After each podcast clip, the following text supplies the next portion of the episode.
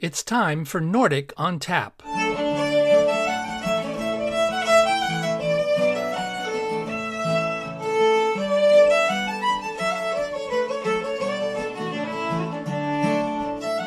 Welcome to our podcast featuring interviews, music, folk tales, and lots of hygge, all with a Nordic flavor. I'm your host, Eric Stavney.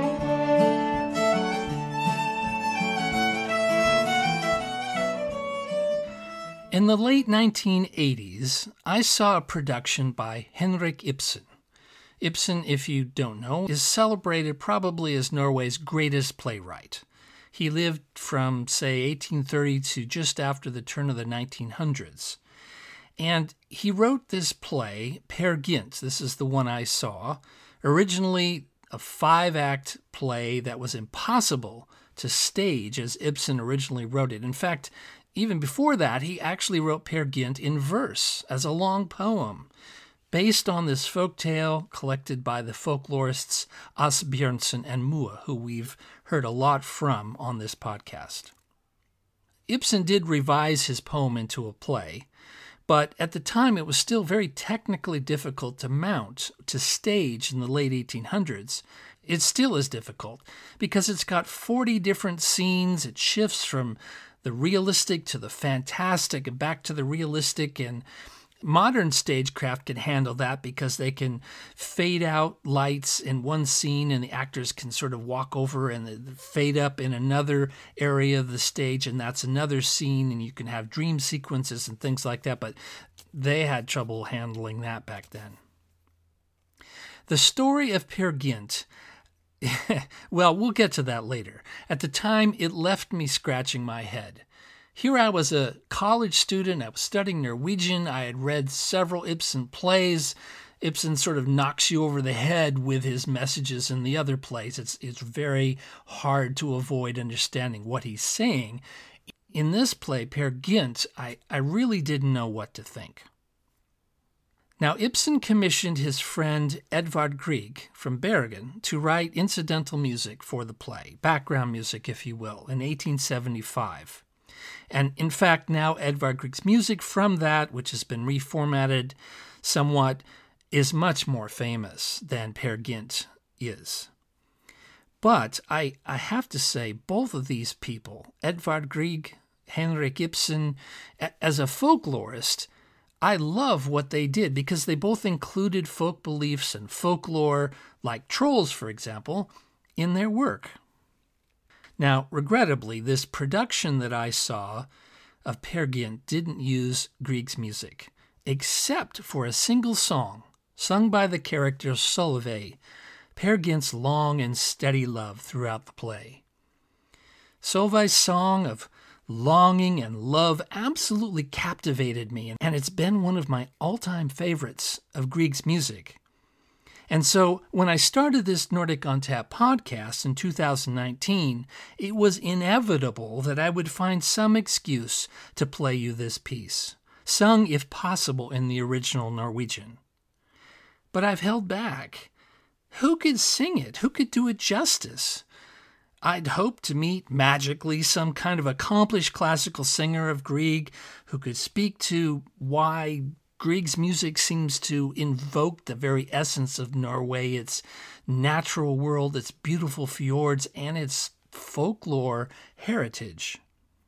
Well, it's become my great fortune to know such a singer, who is in fact founder and director of the Northwest Grieg Society in the Seattle area and she is of Norwegian heritage. And I caught up with her about two weeks before she performed, yes, indeed, she performed Solveig's song as part of a concert of Grieg's incidental music for Peer Gynt.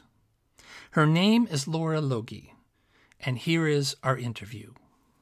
Well, I grew up in Montana, of all places. My parents moved there when I was one from Seattle. So I was born here, actually and just really enjoyed growing up where we were immersed in nature and could go fishing or hiking or skiing anytime we wanted to. My mom is a piano teacher, and so music has been integral to my entire life. I tell people I've been playing the piano as long as I can remember, but you wouldn't know it if you heard me. I switched to singing at some point, middle school or something, is when I decided that singing was more fun.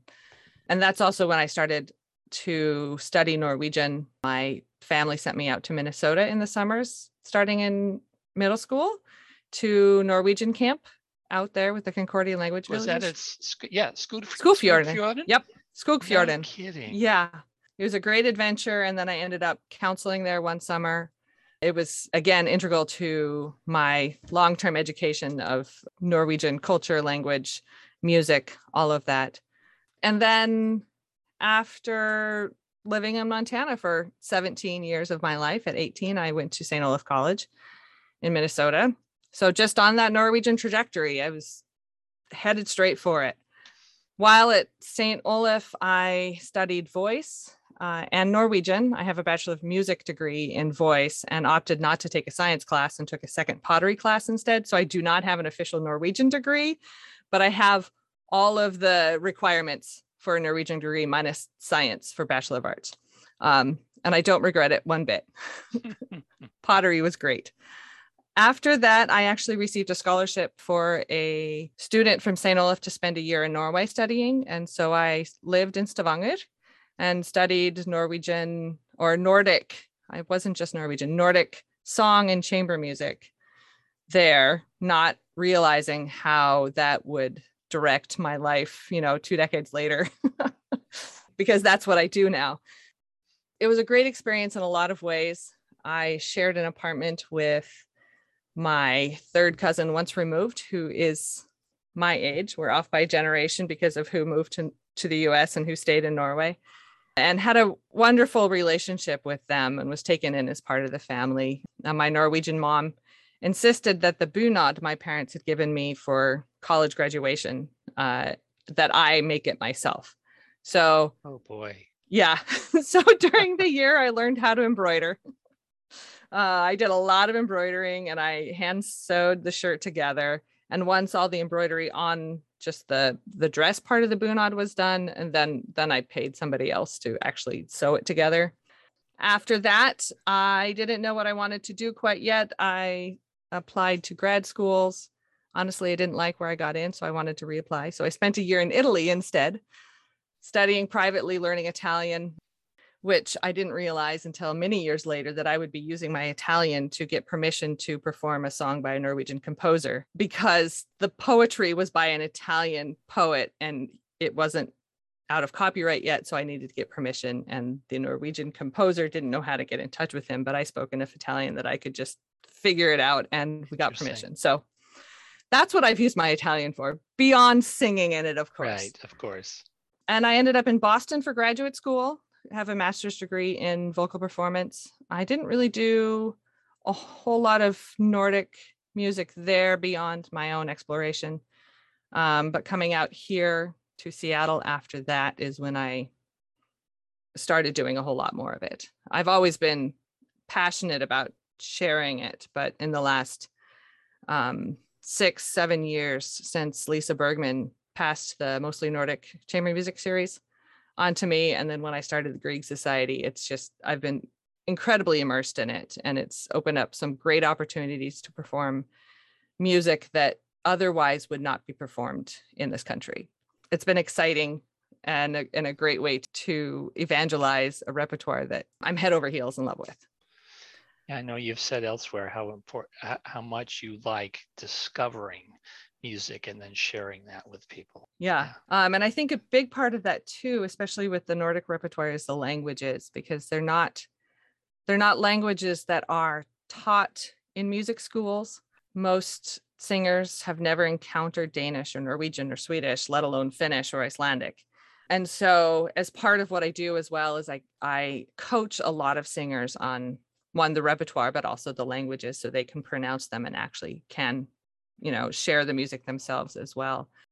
But on top of that in norwegian there's so many fabulous dialects and there's some great songs out there as well as pieces that are that are written for a soloist with an orchestra that are based on these dialects. And so it's just fascinating to me that the one the feel of the language in the mouth but how it colors the sounds in the music as well and just creates this ambiance Hmm. of being in norway just based on the music and the language Can you talk to that a little bit more about what what you see or how that's what what is that sound? What is that sound the norwegian musical sound I mean, I think of Grieg. I, I- love minor key, Mhm. so right speak. oh Yeah. melancholy Yes, yes, yes. melancholy is the term that is typically associated with with grieg and with the norwegian sound and historically it's based on much on the on the folk music which has a lot of minor in it but it has an additional um, raised fourth which sometimes we call a tritone uh, and that actually comes from the the seljefløyte or the birch flute which Got is one. based on Mhm. on overtones me Mhm. too i learned how to play one song in norway on it and so that is played using the overtone series, which creates a raised fourth rather Mhm. than a typical fourth. And so instead of being da da da da da, it ends up being da da da da da. So it gives that that Hmm. little tiny weird dissonance to it that we wouldn't wouldn't normally hear. And that is that is integrated in so much Norwegian music. Uh, it gives a sense of the people and their connection to the nature around them the animals the the plants their mystical exploration of all of these beings within their folk culture of the trolls and the nisser and the huldra and all of these fabulous creatures all just kind of get interplayed into the music and huge part of that is that the language and music are intertwined doesn't matter what language it is but pretty much every language I've encountered when it's associated with the music of that of that culture of that country, it is very distinctly associated with the sounds and the rhythms of that language. Um, and Norwegian is very distinctive in that. Obviously, with with Grieg, there's that melancholy, but there's also a brightliness that comes with it and a lightness, sort of a sparkle, if you Mhm, will. So it's it's this dichotomy of the dark and the light that you feel in Norway too between the summer and the winter. You know, this depth of sadness, but this wealth of brilliant light. And it all comes together in the language and in the music. Obviously, I enjoy that a lot. On top of that, within Norwegian, of, of course, there's two official languages. There's the Bokmål, which is derived from the Danish, and then there's the Nynorsk, which is derived from dialects, essentially. And even within that, there ends up being different styles or sounds that come out of it due to the language, especially with Grieg. Grieg's music, his songs are so tied to the language that when he's composing music to German texts, it sounds very German. It still sounds very much Grieg, but it sounds very German. When he's composing music to Danish or Bokmål texts, it sounds like, well, it's that's probably the sound most people associate with Grieg. But he composed a whole bunch of songs in various dialects, from Bergen to Rogaland to Telemark, even some sort of Old Norse, if you will. And each of those possesses a certain coloring that comes with the dialect and from those people from that region. And he was animate about creating music based on the language. When he was writing in when he was writing Haugtusa, he even said that the the music composes itself just from the text. Hmm. And he just loved it. Um, and so I try to bring that, I guess, to audiences as well in in performances as much as possible. And then of course enjoy doing it myself while I'm performing. Now, what you're saying about Grieg and that the language really helped write the music, it suggests that he was always the lyricist, or or he took somebody's uh, and set it to music. Yes. So composers typically find a poem that speaks to them and then they use that to set those words to music. So the see. poem happens first. So Grieg would read he'd read through these sets of poetry however he got his hands on them and if he was inspired by that poetry, he would compose something to it. I see. So why don't we go back to kind of what drives you today? What inspires you, What inspires me? both in music, but also maybe role models, people you respect? I have benefited greatly from uh, people who have come before me within this repertoire. I have some wonderful role models and supporters in uh, Bill Halverson. in Sylvia Eckes, some wonderful colleagues in Norway, I know Røtningen, but I would say the greatest supporter and role model that I have currently is Lisa Bergman. Six or seven years ago, two weeks before I was due with my second child, she gave me a call and asked if I wanted to take over mostly Nordic. I was totally unexpecting, not not expecting that at all. Um, and I said, you know, I'm going to be giving birth here pretty soon. I need to think about it. But I came around and realized that that was that was what I wanted to do. So I shadowed her for a year, and then she let me take the reins and has been there every step of the way. Anytime I have a question or anytime I come across an issue that I wasn't expecting, she's there with her wisdom and her guidance and to help me find musicians when I'm looking for something specific. So she's been a, a wonderful role model.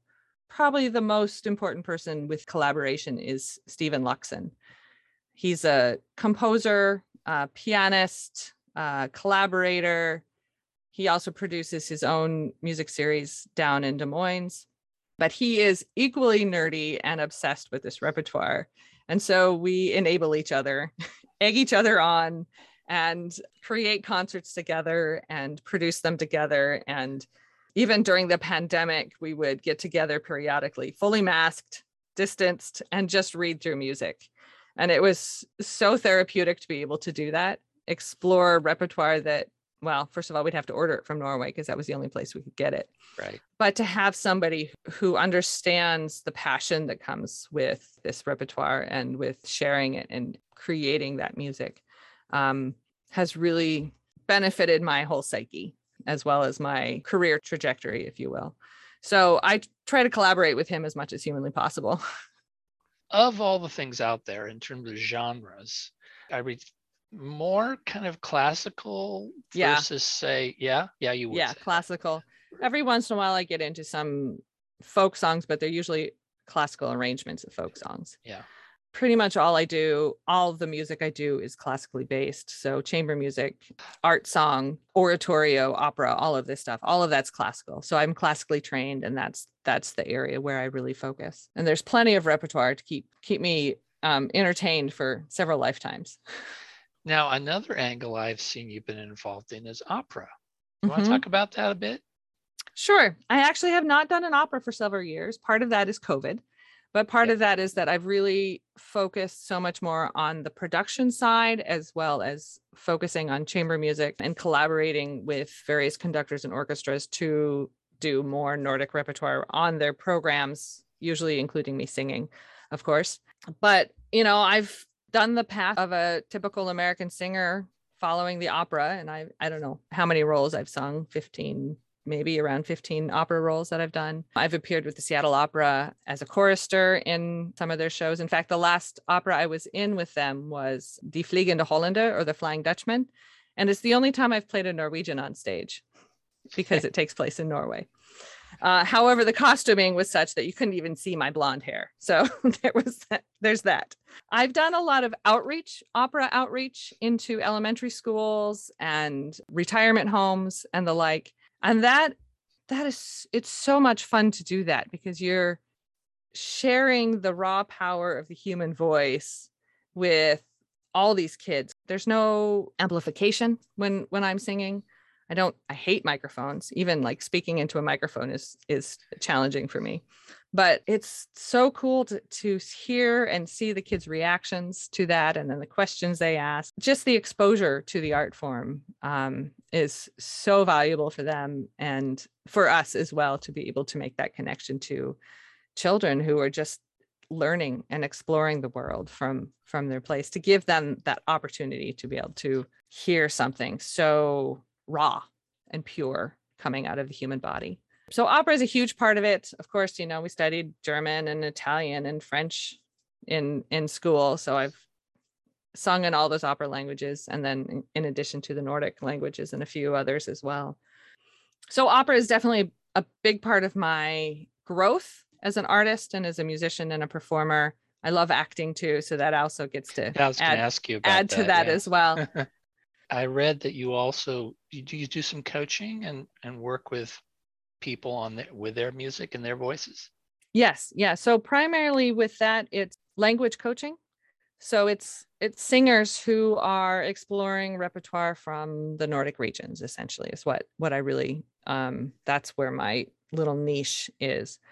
And you know, part of this is inspiring singers, but also providing access to repertoire that they wouldn't normally be able to access because Norwegian and Norwegian repertoire and the language and the diction and any of the Nordic countries basically is not part of typical American music education.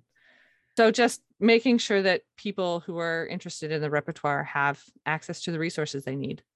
I'm thrilled to be able to help them and get more more singers out there performing this music. So in terms of the things that you, you do head up that you it, mostly Nordic, are you the artistic director? What, what's your role? Yeah, there? I'm yeah. the artistic director of the Mostly Nordic Chamber Music Series. This year is our 26th season. We had to take a year and a half off because of COVID, because who hasn't? Actually, it's probably yeah, close to two years, right? But this year we're back with a full season of six concerts. We do one uh, for each of the five Nordic countries. And then a few years ago, I added a sixth concert, which is a Nordic neighbor concert. So there's about nine countries that neighbor the Nordic countries and then we can explore the repertoire from those and how it how it connects to that to the region because borders are arbitrary cultures they're mixed up from one to the next and there's so many similarities amongst them amongst neighbors so i really want to be able to explore that with that that sixth concert we've been at the nordic museum for 26 years 26 seasons i should say lisa passed it on to me after 21 years so she started it it was her baby and then gently, gingerly handed it to me. And because of change of location and whatnot, it's really right. morphed from uh, it used to be a dinner theater type setting with a smorgasbord that went with it that you know associated with the country. But in the new venue, food wasn't really an option. And then COVID hit, and food is definitely not an option right now. I've really focused much more on programming the music and making it a musical experience as opposed to a food and music experience. Next year, we will not be at the Nordic Museum. The Grieg Society has, which I also run, has the the structure to be able to produce it.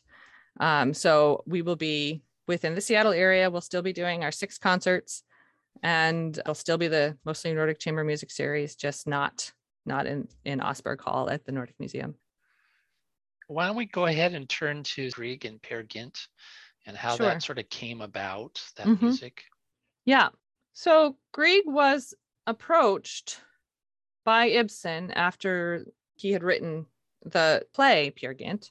It's a five act play to create some incidental music to go with it. And Grieg worked on it for a long time. He actually really hated the process. He was not really thrilled with what came out of it just because it was too Norwegian like grotesquely Norwegian, which it really truly is. And it makes sense because Ibsen's plays, even Peer Gynt, which just seems so fantastical and off the deep end in some ways, is commentary on humanity, on the human condition. And that one specifically is on the Norwegian cultural humanity and their behaviors and choices in life and how that affects the people around them. So Grieg, even after he wrote it, he's like, oh, this Hall of the Mountain King. It's just too yes. Norwegian. but it was a great resource for him.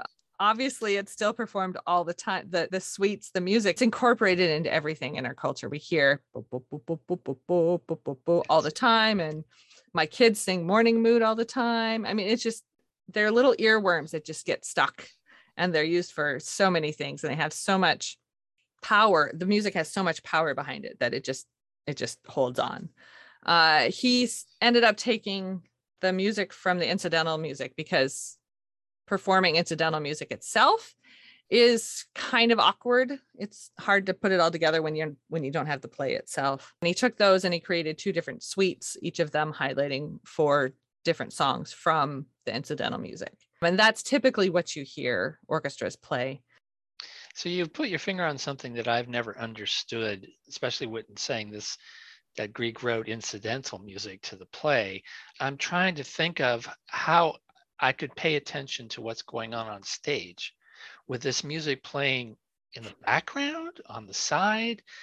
And it and what I'm hearing you say is no, what's happened is these things have evolved and Grieg sort of uh, finished them off or made them into standalones. Yes. So- So, that's yeah. typically what you hear, but it is still incidental music to the play. When I was a student at the Oslo International Summer School uh, in like 1999, ages ago, I went and saw a production of Peer Gynt on a lake shore. And in a little cabin off to the side was the orchestra pit, and the orchestra played all the incidental music to it. So the actors are singing on stage at some places, there are dancers to dance to the music.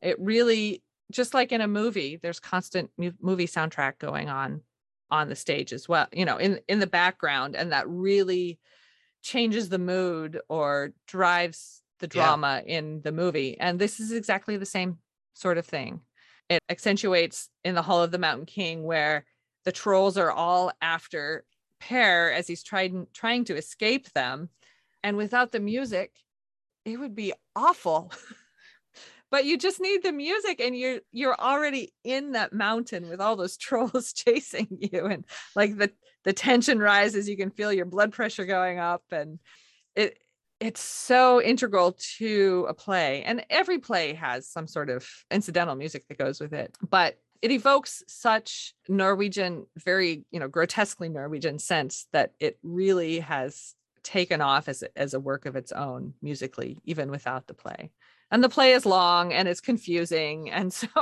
it may be better this way Yeah. Do you feel like you could summarize what happens in the play? Sure i'll do my best. So the lead character is per per and he lives in a town in norway and he's got important people in his life his mother osa and then solveig who bless her heart he doesn't deserve No, he And doesn't. he does not deserve her. I don't I don't know why she waits for him. I don't know. But he decides to go on an adventure and just, you know, throw everything uh, away behind him and ends up abducting a bride from her wedding, taking her up into the mountains, abandoning her to go play with some seter jenter, some farm girls up in the mountains. Then he leaves them and then he goes and seduces a huldra or a troll king's daughter of course, as soon as he were to marry her, she would turn from a beautiful woman into an ugly troll. As soon as he realizes that he's not going to get the riches from the troll king, he escapes. He runs away from all these trolls who are chasing him. And he gets to the little hole in the mountain just as the sun is coming up and the church bells are ringing. So he's saved. This is a theme that comes throughout the whole thing. He gets somewhere and the church bells ring and the sun comes up and he's saved. And the women take care of him.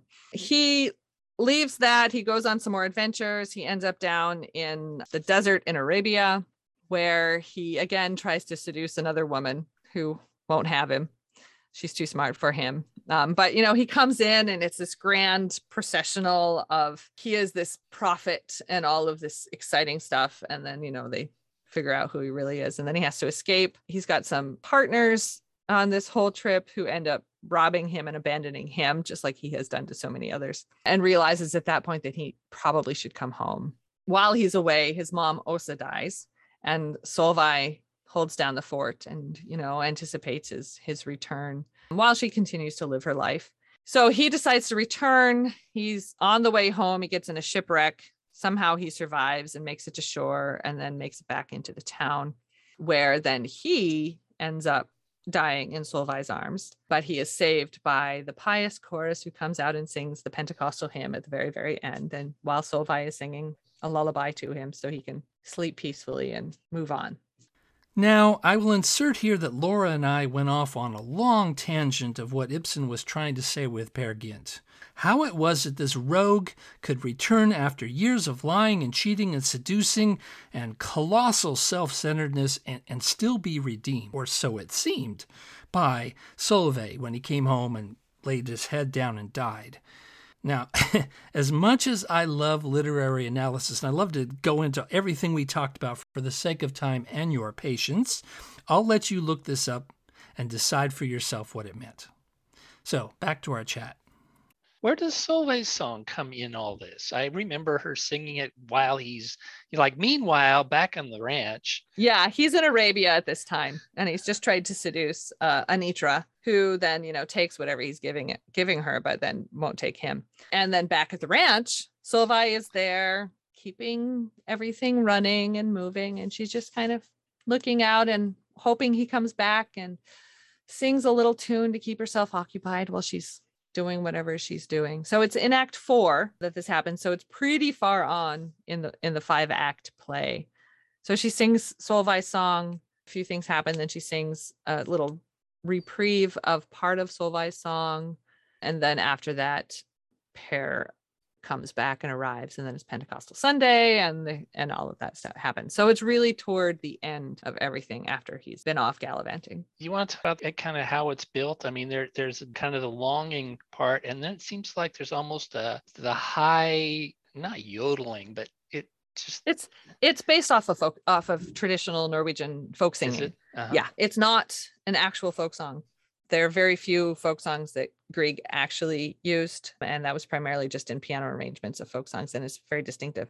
Uh, it's strophic, so it means it has two verses. There's this beautiful cello intro and coda at the end that Right. leads you in, and then it's very introspective in a way. Uh, and so the two verses where she's singing the words, she's hoping he comes back and she hopes everything is well with him wherever he is and that he's still being pious and believes in God and that she will wait for him as she promised uh, and then the little little thing da, da, da, that part mm-hmm. i see it maybe she's spinning or doing some work at the house and it just accompanies that you know they didn't have radios or or smart speakers back then so they provided the music themselves anything else you'd like to mention or touch on you had asked about Solveig Song and my connection to it. Yes. go into that? Talk Yes. about that. Okay. The first time I sang Solveig's song, I was 14 and I was a freshman in high school and it was for music festival solo and ensemble competition. Right. And I had been doing Skogfjorden Norwegian camp for a couple of years, but not really enough to speak enough Norwegian to be able to do that comfortably. Luckily, my father lived in Norway 20 years prior to me and spoke enough Norwegian that he could um, help me. And we actually had to take out the German and write in the Norwegian. And then he helped me with the pronunciation. So I sang it for the first time when I was 14 for solo and ensemble competition and got, you know, top marks for everything. But I sang it in Norwegian and the judges couldn't figure out what to do with it because they'd never encountered anyone singing in Norwegian before. So that was where it started. And, you know, I've literally been singing it ever since. I every couple years it comes up, and actually the last five years it's come up multiple times a year. Pre-COVID, I had concerts back to back with different orchestras singing it. like one night, Saturday night, and then Sunday afternoon, two different orchestras, both of them Solveig song, and it's become such like a basic aspect of who I am musically. It's just there as part of what I do. So taking it now to this next step of actually producing the whole or the this level of incidental music, it's just it sort of fulfills that 14 year old's dream when singing it and just exploring the Norwegian from that very very beginning point. Uh, so I'm super excited about taking it to that point of fruition. So, at long last, let's hear this recording of Laura singing Solveig's song with the Wenatchee Valley Symphony in 2017.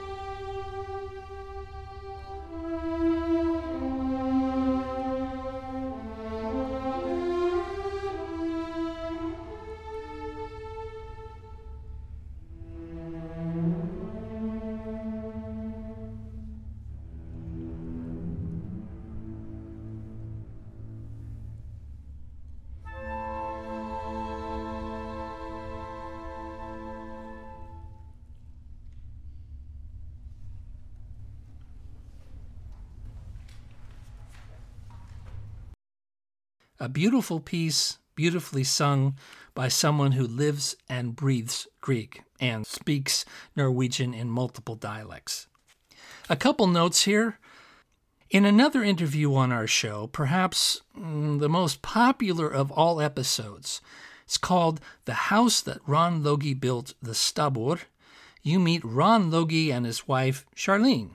Both of these lovely people I've gotten to meet, and you may have worked it out that in fact Ron and Charlene are Laura's parents. So you might enjoy this podcast, The House That Ron Loge Built, hearing about the stabbur that was built in Montana where Laura grew up. For additional recordings of Laura and links to her website, to the Northwest Grieg Society, the Mostly Nordic concert series, details of her upcoming concerts, such as the complete songs of Edvard Grieg, which is being mounted in September of 2022, visit our page for this episode on the Nordic on Tap website. Please do leave a comment if you enjoyed the show. Both Laura and I wanted to thank Lorianne Reinhall, who we greatly appreciate as an avid supporter and promoter of the Northwest Grieg Society and this podcast. Catch my interview with Lorianne in another Nordic on Tap episode. Our introductory music is the traditional New March by Alfred Morten Høyrup and Ruthie Dornfeld, and our outgoing music is composed and performed by Daryl Jackson at daryljacksonmusic.com. And so it's time to say tusen tak, thanks for listening. I'm your host, Eric Stavney, and we'll see you again, vi on Nordic on Tap.